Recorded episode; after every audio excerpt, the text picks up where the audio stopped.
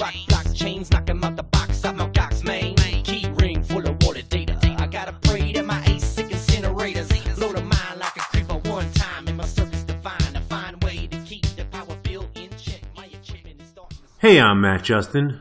And I'm Tom Macero, and you're listening to the Crypto Miner Podcast. And welcome back to episode 15 of the Crypto Miner Podcast. I'm Tom Macero, and I've got my host, Matt Justin, with me. And today, we're, we're going to be having a conversation with the two co founders and co CEOs of Braiins, as well as the operators of Slushpool. We welcome Jan Čapek and Pavel Moravec here today. Matt, would you mind taking it away? Welcome to the show, guys. Thank you for uh, coming on. Well, thanks for having us here. Hello, everybody. So, I wanted to start off with your backgrounds and, and what you did before crypto. Can you maybe give us a little rundown? Jan, maybe you can start and, and then tell our listeners how you got to the space. So my adventure started probably somewhere in the kindergarten with the, with the computers, as everybody did, right? But I'm a systems programmer. That's my major that I studied in the university, and we've met with Pavel sometime around 2005. But that was our first employment. it was interesting because we actually met uh, with a company who we were working for a company who was doing mainframe business. I don't want to say the name of the company here, but uh, it was like uh, for us a scary experience after the university years when you actually are taught how to develop software and then you meet something like an old IBM mainframe where you still literally almost have punch cards. And then our careers parted for a bit because I was a lot interested in embedded Linux and Pavel was more into some other areas, which he would explain. Professionally, we were not working together since 2006, and then we've met together at some project in 2009. And in 2011, we started the Braiins company, uh, and our main domain were embedded systems. So we were basically developing firmware. I think by that time, I was introduced to Slush, who was Pavel's uh, best friend. We went out to some sailing trip or whatever. Uh, and by that time, I was kind of like suspicious about Bitcoin. I, I thought it was some, you know, funny money, monopoly money, and wasn't sure about the exact impact. And in about a year, I realized this is really something, but I didn't know how to enter the industry. And then, since Slush was so interested in other topics like developing a hardware wallet, and he didn't have the motivation to work uh, on Slushpool anymore. I still wanted to keep the project going. He invited me and Pavel. So we sort of like changed, uh, we pivoted the, the, the, company to like 100% uh, crypto oriented, you know, operation. So it started somewhere in April 2013, and since then we've been running and developing and scaling the project because at that time the project was like a single machine system, and that was not something that would you know fit uh, today's industry needs. So that's the story from my end. Great. That's that's interesting that you guys were younger friends before this, and uh, and uh, Pavel, can you give us your rundown how you got into this and how uh, Slush convinced you to join crypto? Yeah, my my path to crypto was similar to Jan's in the sense that when I first uh, met Bitcoin and uh, the sense I was not uh, immediately caught because I didn't understand properly what it means. It was that the description was probably not not the right thing. Uh, but on the second explanation, it just it just caught me for for life. I think I started as a software engineer, completely independently on, of anything crypto related, or uh, I didn't understand what cryptography is or anything like this. I spent a lot of time working for banks and financial institutions. I spent some time scheduling airplanes and crews uh, and constraints programming environment. It was really interesting for me. But because Marek was my best friend in childhood and we spent a lot of time together working on different uh, computerish projects, I got to the Bitcoin through him, and we separated uh, going to a college. So he went uh, his road, and I, I went uh, mine. But when he when he created Slushpool and spent like two years uh, working on Slushpool alone as a lone person, twenty four seven, uh, he got really tired from that, and he had even some other ideas what to pursue. So he proposed me to join him, or to be honest, it, it was like he offered me to buy the pool, but I thought it was a bad idea at that time uh, for him. Uh, so me and Jan joined uh, the project, and we were from that time responsible for development and operations of the pool, and it, it created a space for him to uh, do something else. And it was in 2013, and uh, we never did anything outside of crypto space from that time, and we we are definitely okay with that. Like it. Great. That's a really interesting story. Uh, I, I, wasn't aware that you guys were all friends and uh, you and Slush were, were childhood friends. And, and, that makes sense. And uh, you all have a programming background, it seems, that uh, lends to your, your current development uh, initiatives and so forth. So during running your pool, when did you first hear about this ASIC boost? It was probably shortly after the when the when the patent paper was released. There was the, the, the website with the ASIC boost, and actually, I do remember some miners asking us about weird features that they wanted to roll the version bits, and we didn't understand like why they wanted to do it initially. So I think it was probably somewhere like 2016 or something like that because I came into this space around the, the end of 2016, and then I, I learned about the whole Dragon Mint fiasco and, and so forth. Um, but you guys were the first uh, pool to support ASIC Boost. Is that correct? Uh, in- I mean, uh, other than the covert stuff from Ant Pool behind the scenes, which we've come to learn of, did you? You guys were the first to to put this in play on the backside, right? Yeah, because the mining protocol needed some adjustments. So we were the ones uh, that produced the, the Stratum uh, extension that allowed configuring uh, version rolling, essentially. And version rolling is the feature that you need if you have a hardware that supports ASIC boost to generate multiple midstates for, for the mining hardware. Maybe this is a little bit too, too detailed. Yeah. No, no.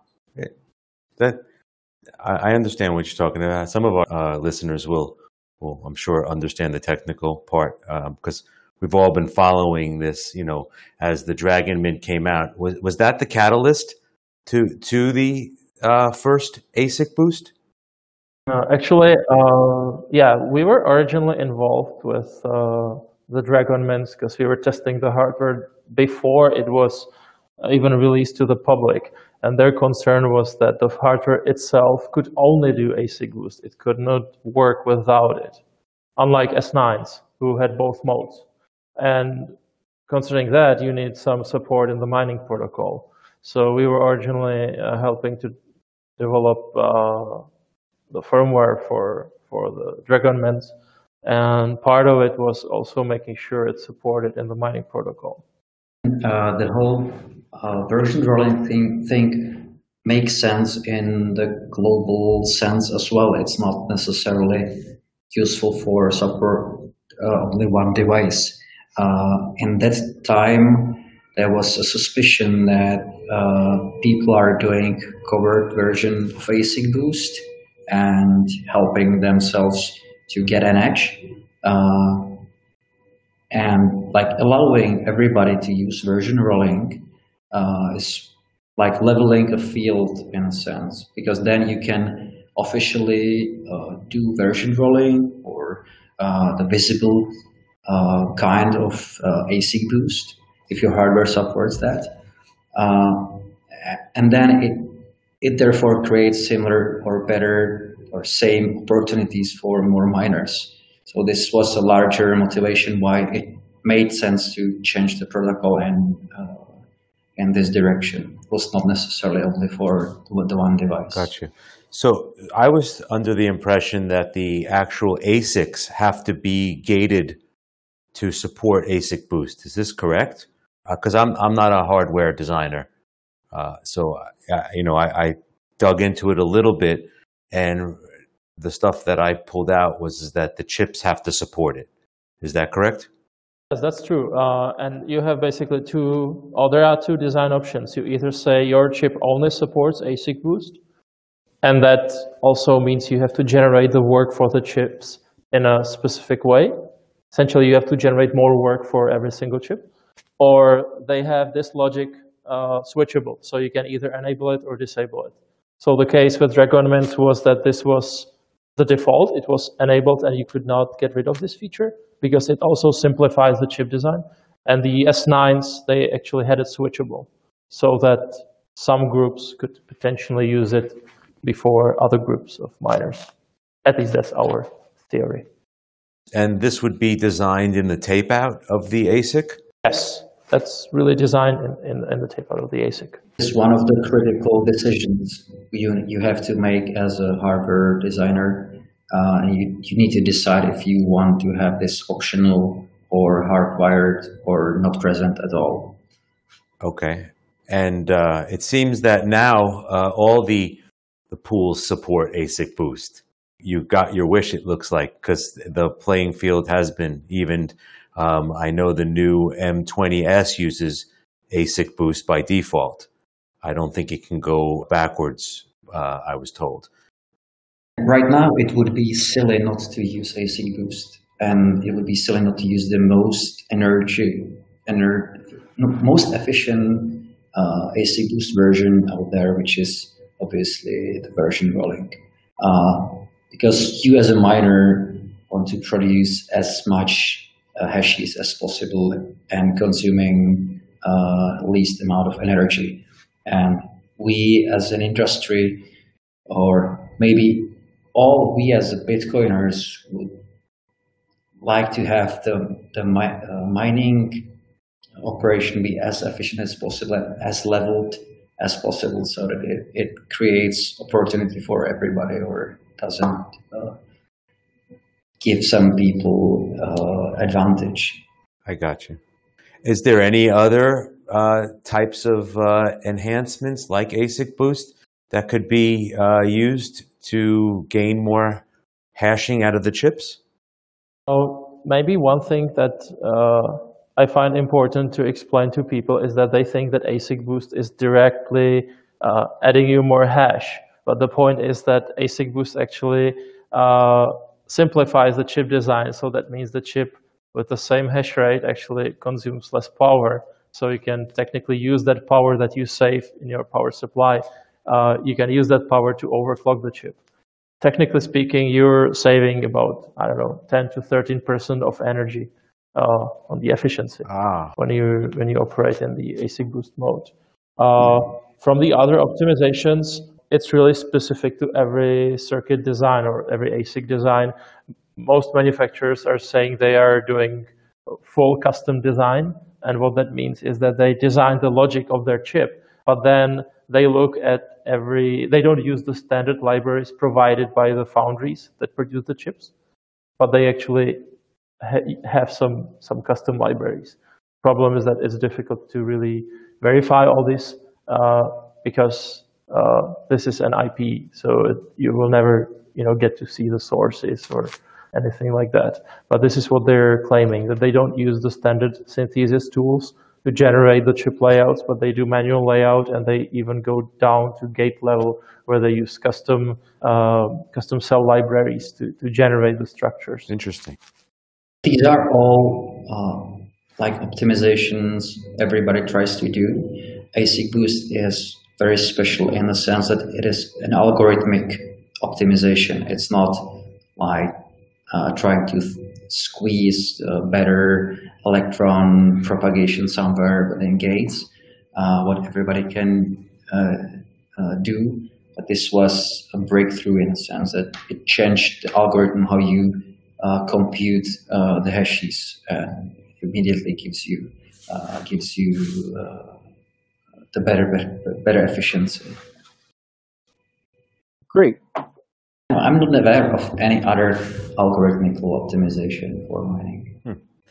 So, so it wasn't really a um, it was a software upgrade that allowed you to overclock the chips further and keep them cooler. It wasn't actually a uh, a, a, real optimization to the chip itself. Is that what I'm hearing? Uh, no, I mean overclocking itself is a software thing. Uh, the ASIC boost is a hardware feature of the chip that you either have available or don't have available on a specific ASIC, uh, which is the case with most modern chips. So the last couple of years, I would say prior to maybe this last eight or nine months, I wouldn't say things have been stagnant in mining, but there really wasn't a lot of, I would say, innovation. But it seems like uh, probably in the last eight months or so, there's been a ton of innovation, and it's really been led by um, Braiins itself w- with two major announcements with the Braiins OS as well as Stratum 2. Would you guys like to, to just talk about that progression of you know being in it as long as you have, and then what drove you you guys to kind of start working on these particular new features and these new, new uh, protocols? I'll try to cover the Braiins OS part. At the time when we were researching the the ASIC boost and we were supporting, um, uh, you know, the Dragon Mint uh, with with the Stratum protocol extension, uh, we started developing uh, firmware for for these devices as well. the problem was that uh, it didn't work out on a business level, and we had like all this code base with a nice Linux distribution and everything, and we didn't know what to do with it. Uh, so we are like, okay, let's open source it. Uh, but then we were like, okay, uh, that may be a good idea, but we need to find, uh, you know, the target hardware. The T1s at that time, the Dragon Mints, were very rare. Uh, and the majority of the hardware were S9. So it was a very rational step that we decided, okay, we're going to support the major mining hardware in the market, which were the S9s. And with that in mind, we released Braiins OS with supporting S9s. And that was the time when we started also researching why uh, everybody is talking about ASIC boost on S9s, but nobody can really use it. Uh, and we were really, really puzzled by the fact that even though uh, all these manufacturers are using uh, open source software components, CG Miner, Linux kernel, drivers, parts of uh, Linux distribution called OpenWRT, they what they release, they're supposed to you know provide you with the sources if you buy the hardware. But uh, the artifacts that you happen to download from GitHub are one thing they're incomplete and they're usually also obsolete. So you're not able to replicate whatever uh, the manufacturer produces, and that you know brings the questions: what other features are in the hardware that you don't know about? Uh, if you don't have the proper uh, access to the source source code. Um, so that was the second motivation where we were trying to fix you know this open source glitch in the industry where we you know Bitcoin Core is open source, it's heavily audited because it's a financial piece of software, uh, but it relies on mining because miners are the ones who are securing the blockchain. So why should mining actually rely on on some proprietary closed source uh, wannabe firmware that is buggy, that has some backdoors with the NVLink affair, for example, and has some features that are actually uh, preventing you from you know, saving some energy or you know, making your mining more, more economical. Um, so these were all uh, motivations to work on a project like Braiins OS, uh, to have it present in the industry and saying, oh, this is the go-to place if you want to develop uh, mining software, for example. So that's that's for the Braiins OS part. The, the uh, Stratum V2 thing was motivated slightly differently. As a pool operator, we always deal with hundreds of thousands of connections, miners connecting to the pool, pushing their data. We distribute the work to the machines. And because Stratum V1 is uh, JSON based. It's basically a free form protocol.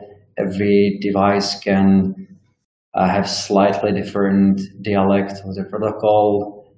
It was pain in the ass to support all the versions, uh, the different miners they connected to the pool. Uh, was re- reason one. Uh, reason two was uh, because it's text based. Uh, it it takes a lot of data to transfer uh, the shares, the hashing uh, information. So, and we have to pay for the infrastructure for for the data. Uh, we wanted to support more interesting features on the device level or on the pool level because once we started to develop uh, Braiins OS, we somewhat saw that we are having one part in our hands, which is a firmware, and the second part in our hands, uh, the pool and these two pieces are talking to each other with very inefficient old uh, protocol. So we, we originally anticipated change in mining protocol years ago, but we didn't feel there is a space for actually changing things because pushing for protocol change means you need to uh, talk to a lot of people and give them something substantial so that they change. But once we uh, spend some time on on Braiins OS and uh, discussing things, what ca- what what can be changed, what can be improved, and we, we saw the opportunity to push it from two directions, from the uh, pool side and from uh, the firmware side at the same time. In that time, roughly, when we started to work on V2, uh, Matt Corallo announced his BetterHash uh, and a lot of people were asking us if we are going to support BetterHash on a pool because it had this great feature of choosing word on the on the miner side. And we thought, okay, this is interesting. And we reviewed the protocol. It was completely different thing than uh, than. Uh, and we somewhat liked some features. We really, really loved this feature of choosing the word, but we really disliked some aspects of the protocol, which basically prevented us uh, from uh, implementing it on the pool side. And we decided to uh, like bring this feature of work selection and bring it to to the V2 so that it is still efficient, uh, but done in a way that we can implement it and support it on the pool side. Uh, and Matt was uh, great enough uh, in in the sense that he saw this opportunity to join forces uh, and do one protocol which would allow uh, bring this awesome feature to the miners and at the same time uh, use all the features we wanted as as pool operator and firmware uh, firmware producer. So this ended up as Stratum V2, and we'll see how it goes with implementing it and actually deploying it uh, to production. Interesting. So I, I, have a handful of questions in both arenas with the Brain software, but since we're talking about the Stratum 2 and, and we're right here right now, I'd like to uh, ask you to elaborate on a, a, few things. Unfortunately, I didn't have the time to uh, fully read your uh, protocol overview. Uh, I kind of overglanced it. I was trying to catch up on, on your history and so I can prepare for our interview here. Can you explain to our audience what choosing work means and how that differs from what they're doing right now? Of course. Uh, right now it works roughly like this. Pool uh, creates a block candidate. Uh, it chooses transactions which are going to end up in the future block and sends only a small subset of this block to all the mining devices. And the mining devices are just doing the hashing thing. They're uh, rolling nonce uh, and basically trying uh, random numbers uh, towards finding a hash which would make the block candidate a proper block. The critical thing is the miners themselves don't know the full block.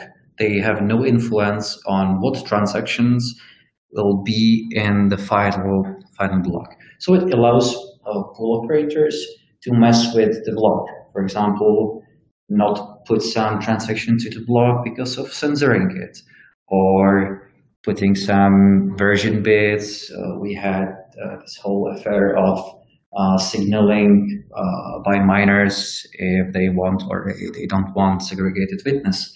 Uh, all this thing is right now done on a pool side, and the miners are just providing the hashing power.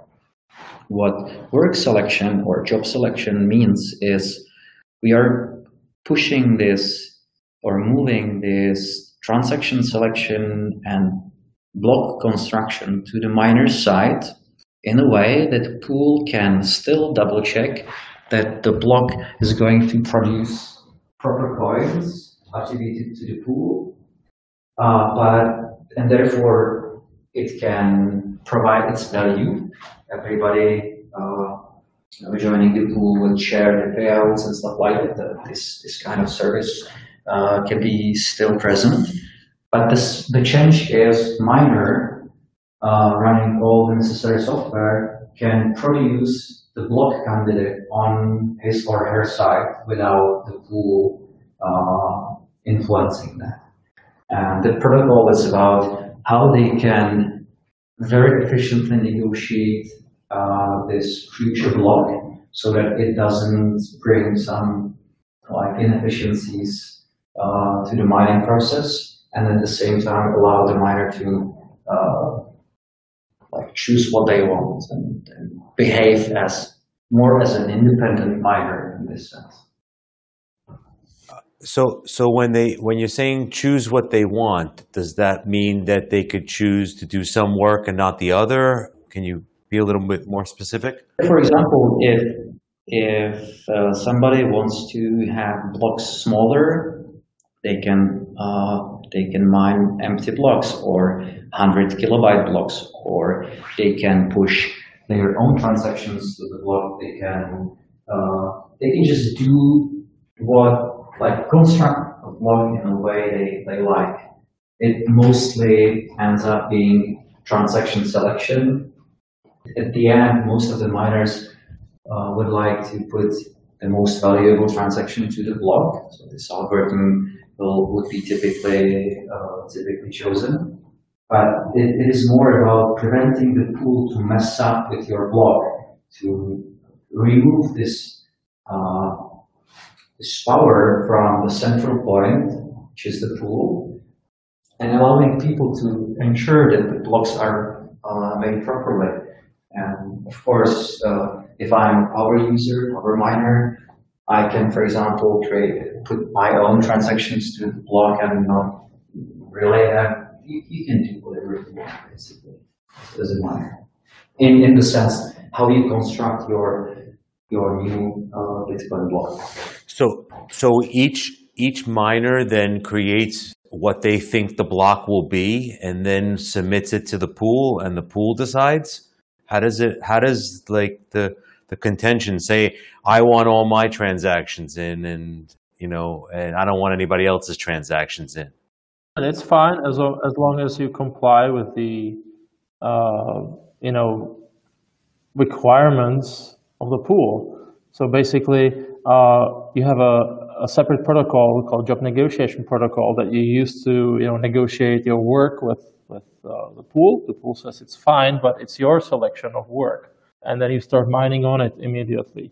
Yes, what what what needs to be uh, uh there's one thing what the pool uh, decides, and it is uh, address uh, on which the new block is mined to. So that if the block is actually found, then the pool needs to cut it to pieces and distribute it to the miners because it, it is the, the service what pool does, uh, allowing people to share the rewards because the probability of finding a block is very small for every single miner. So this service needs to be present still. Uh, but everything else is on the miner. And if I, I want to mine green transactions and other person wants to mine red transactions, it's okay. And who, but who founds the block, then the block is created. So if I'm lucky and I find my block, then the new Bitcoin block will be with green transactions. And if my colleague in other mining farm finds a block, uh, it can be red transactions in, in the block. But the, the idea is that the pool can double check that the future block will be a correct one and it can account uh, for all these small differences between uh, the, or among these different blocks and can properly uh, send payouts or rewards to the miners. But uh, in this world with uh, different blocks, there can be like a lot of different versions of what's potentially created as, as the next Bitcoin block. This protocol allows allows all the miners work as more as a solo miner, but still get the uh, benefit of being connected to a pool. I got you. So now I'm putting it all together. So whoever finds the actual block gets to decide on the transactions that are being put into that block, and then the pool splits up the block. Is that is that am I right? Yes, roughly yes. That's basically like being a solo miner and being on a pool connected. That uh, that's essentially what you're bringing to back to the mining world with Stratum two. Yes, until a certain V2, uh, you you could either be solo miner and choose uh, the future block, but not get the benefits of uh, pool mining, or you can you could join pool, but then you didn't have any almost any influence on how the blocks should be uh, created.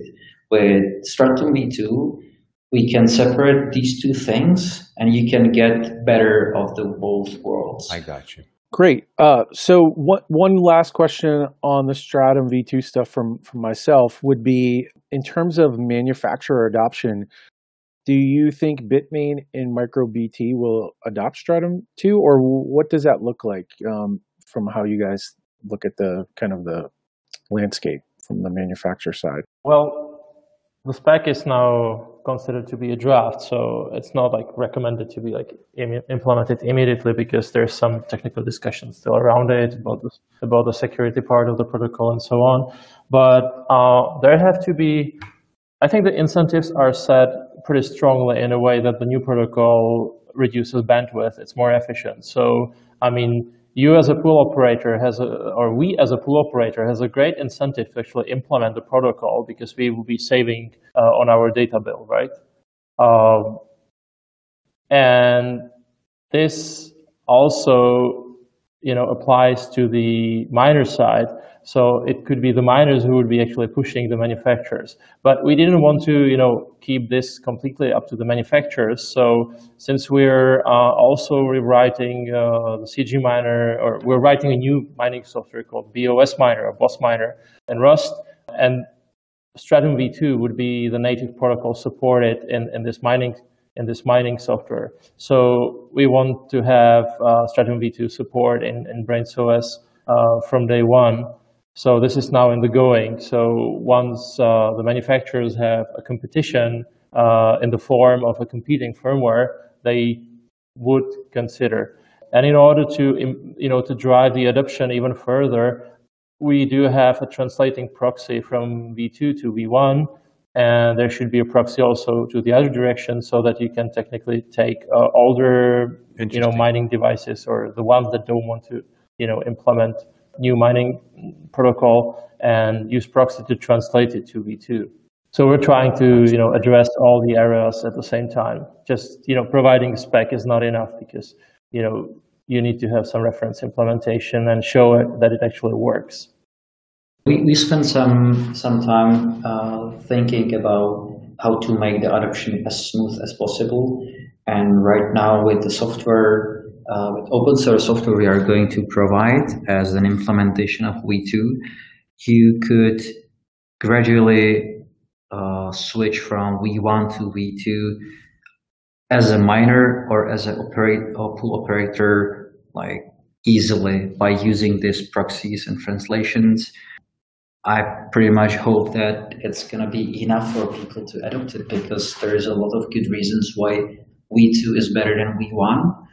Uh, and by providing the software, we think uh, it should be like uh, used widely quite fast. At least we hope. Gotcha. So I, I want to interject in this because I had a question. I think um, on the adoption as well, but my side was more on the on the pool side of things, which I think is uh, is a little bit harder. I mean, you have Slush Pool that will support it. What about the Chinese and all their pools? What is your plan to bring on, uh, let's say, uh, people like Poolin or F2 Pool to V2? And uh, are you providing the open stack for them to convert their backends to support it? Backends are pretty diverse. Uh, what they would have provided by us is a proxy they can run in their their infrastructure, translating for V2 to V1 so that they could use for extended period of time their current servers, but at the same time provide V2 endpoints for their, their users. Obviously, this V2 translated to V1 cannot support all the nice features of V2, but it can still be used for mining. Uh, but otherwise, we obviously don't want to spend time rewriting other people's pools, but it should be as close as this proxy in their infrastructure what we can do and we'll see if they are interested or not. It's everybody's decision. Difficult to predict, I would say. Could, could you briefly go over all the benefits to the pool that they would get by you know migrating to V2 eventually? I know one of my favorite is is that you're uh, eliminating empty block mining, which was something that I was big proponent against.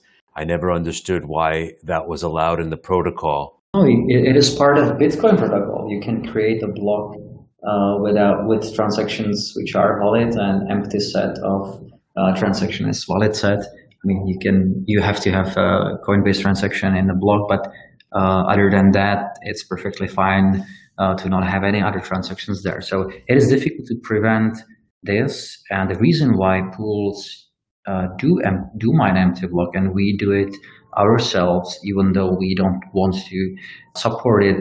The reason is it is inefficient on a network level to start mining on non-empty block because you need to distribute much more data to all your miners uh, to start on a new block if you want them to start on non-empty block.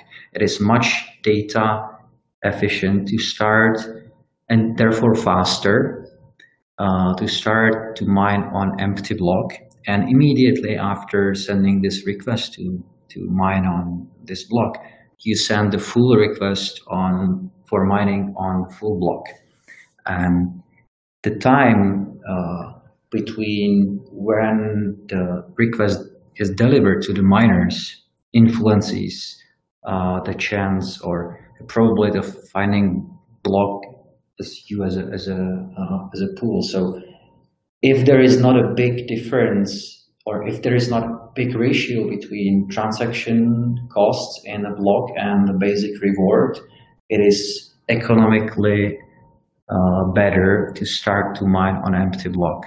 It's just how the incentives are right now made. And part of the fault is the Stratum protocol.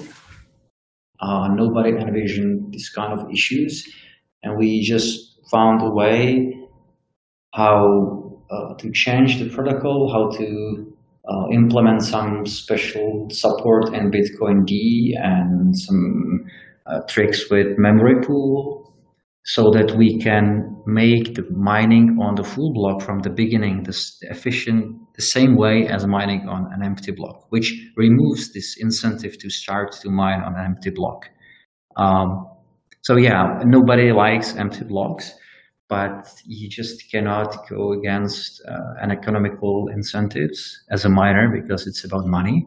Uh, and this protocol is the right solution to it because it removes this uh, disbalance Right. incentives. When I I saw this first occurrence, uh, this was like in the SegWit run up and and so forth that they were talking about empty blocks.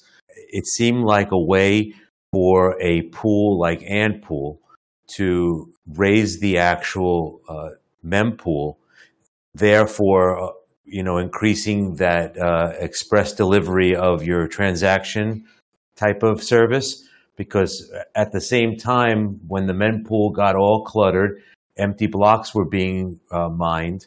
Then you had these accelerator services come online from from the Chinese pools, and this seemed like a gimmick. It was like uh, let's mine empty blocks to uh, raise the the fees or try to get people to use our accelerators. In my mind, it could be used in a, a malicious intent, not just uh, what you described. Uh, You're perfectly right, uh, but this is not solved by any protocol. And if somebody decides to not mine blocks with transactions with V2, it is perfectly possible. What we could do is to, re- to remove this one particular reason why still mine empty blocks, even though you you would like to mine as much transaction as possible, uh, but still it, it doesn't make sense. So th- this has changed, but if somebody wants to play these kind of empty block games, uh, nobody can prevent that. I mean, I, I think it should be fixed at the Bitcoin core level. I, I mean, I never understood the benefit of an empty block to the world. It, it just seems like it's a it, it's a way to control the the, the mempool. I think if you can find some algorithm how to uh, make it proper, you can propose it, but I think it's impossible to prevent it. I think so. I mean, what I mean that's for a different discussion. But um, okay, could you just um, uh, revisit maybe my my uh, other part of the question where uh, you can give me uh, us the uh, the rundown of the benefits to the pool owner of why they want to switch to V two? The data bill is very important part as well. Just reducing uh, the amount of data being submitted uh, to the pool is uh, pretty pretty significant in the billing. So that would be a direct incentive for the pools to to implement the protocol. Um, we can also maybe talk a little bit about the security part of the protocol, where we do envision that pools should exclusively support uh, fully encrypted and authenticated channels uh, to prevent, uh, you know, hash rate hijacking. But it's like a service to the users. But it's happening in the real world where today there are viruses for, for the actual miners or for routers who are stealing hash rate from from mining farms because of uh, the the current mining protocol is not secure. You can easily change your mining account in, in the subnets, and then your hash rate is magically going somewhere else. And it doesn't need to steal everything. If it's stealing just two percent or five percent, it's going to take quite a while until you notice. This would be improvement in the quality of the service to the miners. Absolutely. The efficiency we have covered. There is, uh, yeah, there is even CPU load decreased by an order of magnitude if uh, miners would use. There are two different modes of the protocol. We call it header only mining and extended channels mining, or how it's called exactly. But if miners use header only mining, then the server saves like 80 maybe 85% of CPU power for uh, hash validation, uh, maybe even more, which can be substantial. Because right now, you as a pool operator, you need to rehash all the submits miners are sending to you. You need to double check that the work is correct.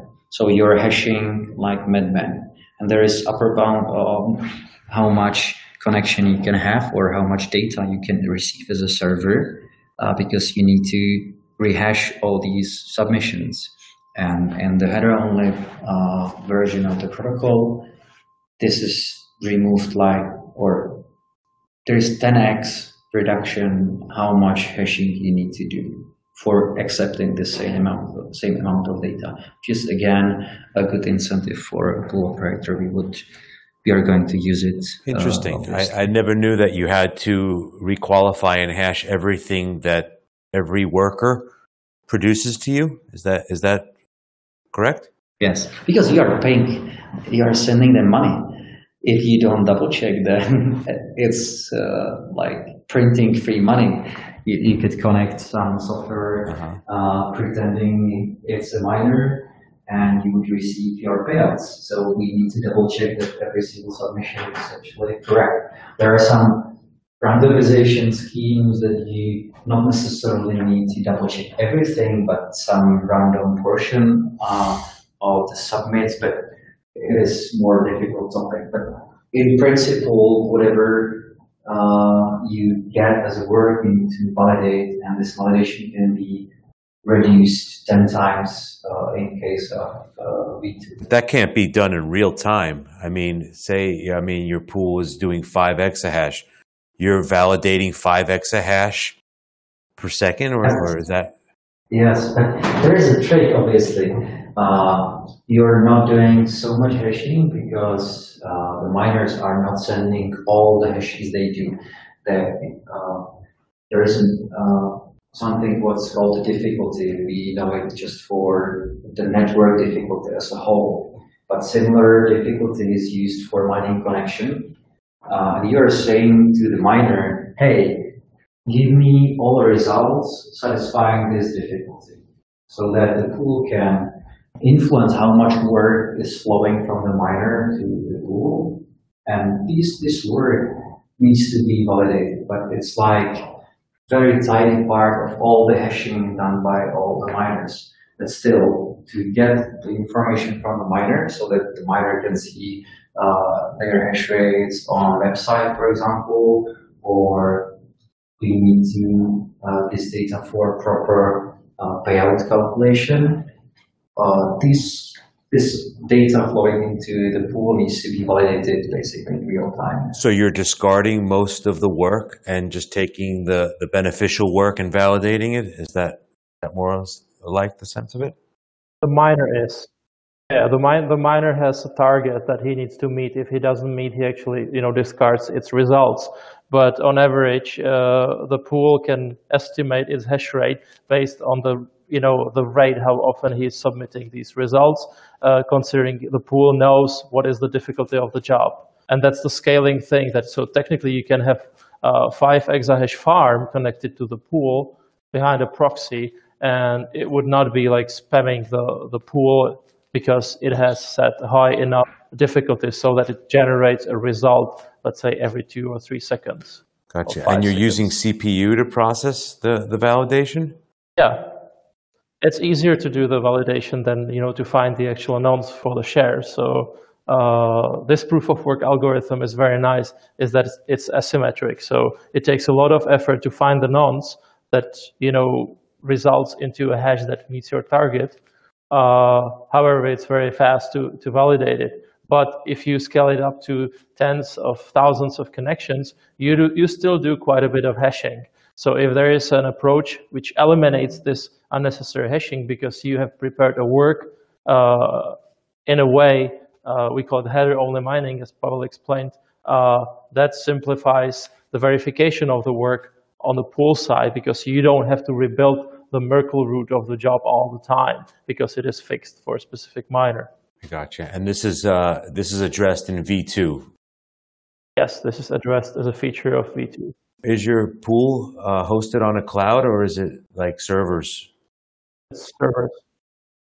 It's, it's, servers. We use we use cloud only for proxying, pretty much. Gotcha. Is there a reason? I mean, it, because you, you can probably scale quicker on a cloud, but is uh, are you more vulnerable? It's, it's a combination. There are not too many clouds that uh, you know reach good quality. Pretty much reduces to I don't know Amazon, Alibaba, and these. So that's one thing. Uh, you're kind of like risking that you're depending on a single vendor. Second part, the mining itself is pretty sensitive to latencies. And if you're running inside virtual machines on third-party hardware that you don't have like full control of, you cannot be sure about the exact quality of service that you're getting, and you don't want to get like extra latencies in you know in the processing power. So there are good reasons why why you don't want to like run your pool on on the cloud, but it's it's doable. And second part, uh, running in the cloud, like fully in the cloud, is super expensive. There are some security concerns as well. Um, and good, good argument for running in cloud is DDoS protection. Well, if you route your uh, traffic through Amazon, uh, it's much more difficult to be DDoS than if you have your mining uh, server directly exposed to the internet. So we tend to have some mixed combination of the actual mining ser servers being our own hardware and using these cloud, large cloud services for protecting us uh, against uh, against DDoS. Well, it sounds like a big benefit to uh, the pools. I hope they, they adopt it and that push them as miners to go in this direction. Maybe one more feature that I find uh, pretty exciting, and we kind of already mentioned it, is that the new protocol actually allows uh, reducing the, the, the, job distribution latency in a way that uh, the pool actually sends you the new work ahead with a special flag saying, oh, this is your future work. And then when a new block is found in the network, you only actually, you as a miner get only a notification saying, oh, and now you can mine on a, on a block that I just sent you uh, a few seconds ago or a few minutes ago or whatever. Uh, so the amount of data that needs to be transferred to the miners is like super low compared to the original protocol where when uh, the network finds a new block, you still have to distribute even the, if, if the block template is empty, it's still some data that needs to be sent to the miner, and it's significantly larger than, this, than this simple uh, notification, uh, which is called set new prev hash. This is another optimization that's probably worth, and the end result for the miners is that they should be seeing uh, lower reject rates because they would know about the new block sooner than with the original protocol. Great. And uh, maybe that's a good way to transition into the, the last part of the conversation. We want to make sure we respect both of your time joining us. The the questions I'm going to ask right now, or at least part of this conversation, are going to be more, I would say, big picture narrative based. And one of them would be uh, why don't we see more pool competition in your minds? I mean, you guys have been around the longest. Uh, it seems still be to be pretty concentrated. There's too much pool competition already. oh, okay, okay. So dig into that a little bit. There are obviously aspects. Pools are businesses. They would like to be as big as possible as other businesses would like. Uh, obviously, there is a centralization problem related to the power of choosing transactions and building the blocks. Uh, but it is somewhat addressed in V2 that we somewhat eliminate this power centralization in pool hands uh, by the miners possibly choosing the work. At the same time, for a pool to provide a service to its users, it needs to be big enough. You as a miner don't want to ever join pool, almost never join pool which has like 1% of uh, the global hash rate because the variance of your payouts or rewards would be really going up and down, or the variance will be high. The reason why you are joining pool is to get your uh, money steadily, predictably. And the bigger the pool is, the more predictable uh, the block generation is. It's, it's basic uh, statistics. So there is a natural push for the pools to be bigger to provide proper service or eliminate uh, the risk on the pool operator's side. Yeah, so these are definitely uh, critical aspects of pool mining. Understood. Um, and maybe this is just kind of a you know personal, I would say, uh, you know I've always wondered this is is at at what scale is a mining pool profitable? Because you know we see ones pop up here and there, um, but with the rise of these like mega farms that have been starting, you know, w- do you think that miners will get too big and just start rolling their own pools at some point in, in comparison to you know what it needs for a pool to be profitable? Maybe you could talk about that a little bit. Maybe a better way to form uh, the question could be uh, speaking about the variance, because uh, matter of profitability means uh, you should ask yourself how big your cost is and how long you can run without actually getting uh, you know revenue. But assuming that you don't have a software error in your software stack and you're running, let's say, a solo pool just for your operation, if you mine if you mine one block a day and uh, running the pool itself costs you almost zero because you're using just a simple box that you bought at Tiger or wherever, it's good enough. The problem is when it comes to the variance, where uh, if you're below like two or three percent of the total hash rate of the network, then the variance starts coming in, and then you could have like days and days without uh, a mm-hmm. block, mm. which okay, this is just bad luck, or maybe I have some software problem which is hard to figure out for me, or I don't know what the problem could be, then some doubts step in, and then you start asking yourself, is it like really worth running this? And second part, when it comes to the variance, it if your company doesn't have a big enough buffer to you know to cope with the variance, so basically you have some you know operational capital that you can use to, run the operation, then you cannot afford yourself mining solo because you would be out of business in a pretty short time if you run on, if you run out of cash in that period where your luck is not 100%. So speaking of the profitability, it's a little difficult because it, you have to ask yourself what your cost is. Right, and there's a level of bootstrapping that you're going to have to incur to get get it up to the type of network effect that would actually be meaningful. Yeah, yeah yeah to reduce to, to, for the pool to have the value is to the, out of the value of the pool itself is reducing the variance of your reward so you're getting a reward that is spread out uh, in a time period and evenly you know you're getting the payouts like every day every every hour or whatever Understood. Um, with the shift towards larger farms, how are large miners managing and monitoring pool connections? Are there are you seeing a rise in like enterprise software in the mining industry, or is everyone kind of uh, rolling their own uh, versions? I think those both uh, options are uh, are happening. Historically, people wrote their own management software and uh, the farms getting bigger than to spend even on their own solutions. But we at the same time can see a lot of uh, specialized software packages for miners, helping people to start a farm and manage the devices. So we can see both both directions and my my last question, I'm actually stealing this from Matt, so uh, I'll just preface this. Um, we I watched your interview, Jan, on Block TV, and you made a comment in, in regards to uh, hash rate always follows pricing rather than the inverse. Um, the question is more along the lines of does this flip when miner capitulation starts maybe you could flesh that out more i know that that's a, a topic that in our chat rooms that we're in with other miners there's always a lot of contention around that but maybe you want to um, discuss that a little bit.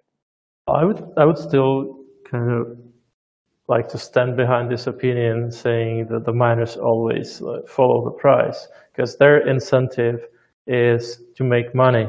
So if they see a profit, which is you know the gap between their operational cost and uh, the price of Bitcoin, they decided to step into the industry, and then you have you know a feedback loop in in the system where when more miners step into this uh, game, the network hash rate and the difficulty rises, which reduces their their margins again, and that means it's pushing out some of the miners out of the game, and the next feedback loop continues and so on and so on.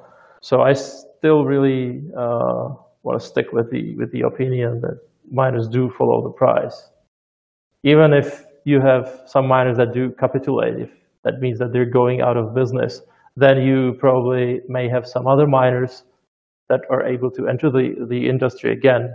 Um, so this is how I, I see the system. Like, but but modeling the, the whole system and predicting it, that's another challenge with regards to, to price price uh, you know changes and evolution. Uh, do you think we're close to a, a capitulation point right now?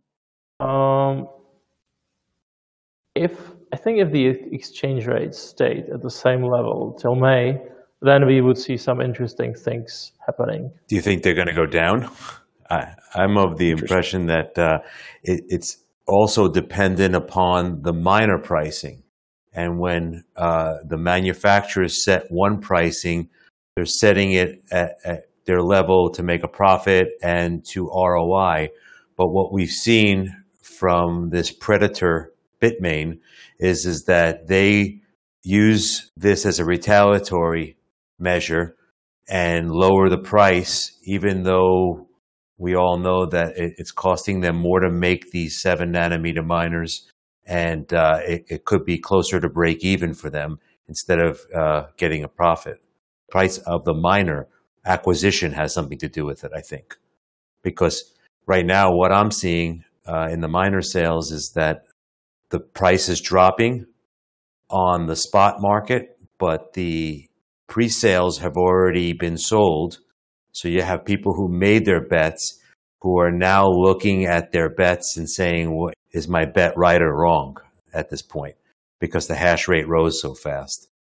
So it's an interesting uh, teeter totter with the hash rate, the price, the pricing of the new miners on the market. It's it's completely different from regular consumer electronics where you as a, as a manufacturer would say, okay, this is my cost to manufacture the device and I'm happy with 100% margin and that's enough for me and I'll be selling enough. But when a few years ago, when we were trying to estimate the prices of the mining devices, it turns out, like you said, that the manufacturers actually do calculate the price based on uh, return of investment for their end customers, and they basically want to keep this constant somehow. Right. At least that's what we saw, and that's that. So that's why they start price surging when when the exchange rate starts going up, and the other way around. And then the question is, uh, how beneficial is it for them to actually go below their, uh, you know, manufacturing cost? But that also influences the market in a in a weird way. But I mean, uh, we have free markets. So, I mean, they really can do anything they want. And if this would be something that would be damaging to the Bitcoin, that means that Bitcoin does not work. So we really have to cope with all this. And I, I mean, we can look at it that they're greedy and it's not good, but we do have a system here that allows uh, gaming like this. And if the system is supposed to survive, this means that even those situations in the mining hardware market must not have negative influence on our you know Bitcoin ecosystem. I mean, the, the negative influences that we see are actually not negative. They're just you know side effects of having Bitcoin and having you know a decentralized permissionless system where there are incentives to make money, which actually allows the ecosystem to exist and survive. So it's very interesting to observe it, even though it could be annoying for, for people who are like trying to build their businesses on it. Well, that that goes to the point of building a business is that when you go and you build a farm and you buy miners at 2800 or 2700 in May from Bitmain and then all of a sudden they drop the price to 1700 on the miners I mean you, you start scratching your head because you didn't get your miners to September or October and you just burnt all the people that just spent a lot of money with you. Uh, I, I agree. I... Yeah, the only saving grace is that we have so many new entrants or people that have amnesia that that it just that, that the incentive to make uh, money in Bitcoin just overrides all logic because in other businesses, I don't know if if customers would return to invest in in infrastructure, knowing that they're going to be undercut by the manufacturer when the manufacturer trying to ruin their competition again. So it's not only going after their competition, it's also going after the end user consumer. If you spent a million dollars with Bitmain, your your chances of ROIing are going to be less and less as they sell more and more. The hash rate goes up and up. You know, this was something I never calculated when I got into Bitcoin uh, mining in the originally, and uh, really burnt me. But um, just uh, a couple more questions for you guys, and then uh, we'll let you go. I can't help but notice that as of uh, the hash rate picking up, uh, you know, in the beginning of this year, it seems like we have a new entrant to the pool community and pooling, and I haven't seen your actual hash rate rise in relation to the hash rate, you know, more than doubling since last year. Can you tell us uh, maybe why this is happening and uh, and what you could do to remedy this? And maybe I'm wrong. I, I don't know I, I, because what I'm interpreting here is is that uh, the hash rate uh, did more than double, but your percentage went down in relation to it, and it's kind of stayed the same as far as hashing on the network. Um, I can comment on, on part of this. What is happening is that in the recent time, the new models of mining hardware started being, you know, deployed, and the first uh, areas or geographical areas that that were supplied with this hardware was China. Uh, our presence is China exists. However, um, for us, it's still, uh, you know, difficult to build the business relations there because you know all the cultural differences and like even the physical presence. And most of the deals in china are really done on a personal level. So for us the lesson learned is that we do have to be present physically in china talking to people talking to miners attending the conferences. And this is the part that accounts to part of the hash rate that's being deployed to the network that you know landed in china and didn't land on our pool and second part is uh, the competition between the pools, you know, the, the, the fee policies, payout schemes, and, and things like that. You're right that we we didn't have the growth of uh, of the hash rate or of the whole network. Uh, and believe us, we spend non-trivial time right now uh, adjusting our uh, business strategy because, as we discussed before, for a pool to provide the proper service, it needs to be enough. We don't necessarily need to be the biggest pool in the world, and we don't have this ambition necessarily. Uh, but still, uh, there is something to be done in this area for us to be uh, stronger. Yeah, usually we wrap up these shows by getting a little bit of a hash guesstimate by the end of the year, and and you know we're pretty close to the end of the calendar year. And so, what would be your network hash rate uh, guesstimate that we hit? My personal guess would be, unfortunately, uh, roughly this hash rate because of dropping price and people disconnecting some machines and at the same time uh, still machines will uh, join the network. Uh, I would like to say that the hash rate will go up because the price will recover uh, and go up as well. But I don't know what, what of the forces would be stronger, so my guess would be roughly this uh, this amount of hash rate as we have right now. Gotcha. And how about you, Jan? Um. I think we already saw a little drop in the hash rate lately. There was a drop in difficulty by about uh, 10%, if I remember correctly, in the last period. Well, we sometimes have surprises, but my my guesstimate is we are probably going to hit a little bit over 100 exahash, but nothing more than that. There's just a month and a half to go, so Do you think um, that uh, we've already baked in a lot of the uh, halvening run up? Hmm. What uh, I feel from from various articles is that this time uh, the halving will not may not have such a significant impact on the price And the reason is that there's already so many Bitcoins in circulation. So the re- reduction in the subsidy is not like from 50 to 25, it's just from 12 to 6. But I'm hoping I'm wrong. I would, I would like to say that the halving is not priced in yet, and we'll see a huge price rise. There we go. Uh, yeah, I would really like to see it.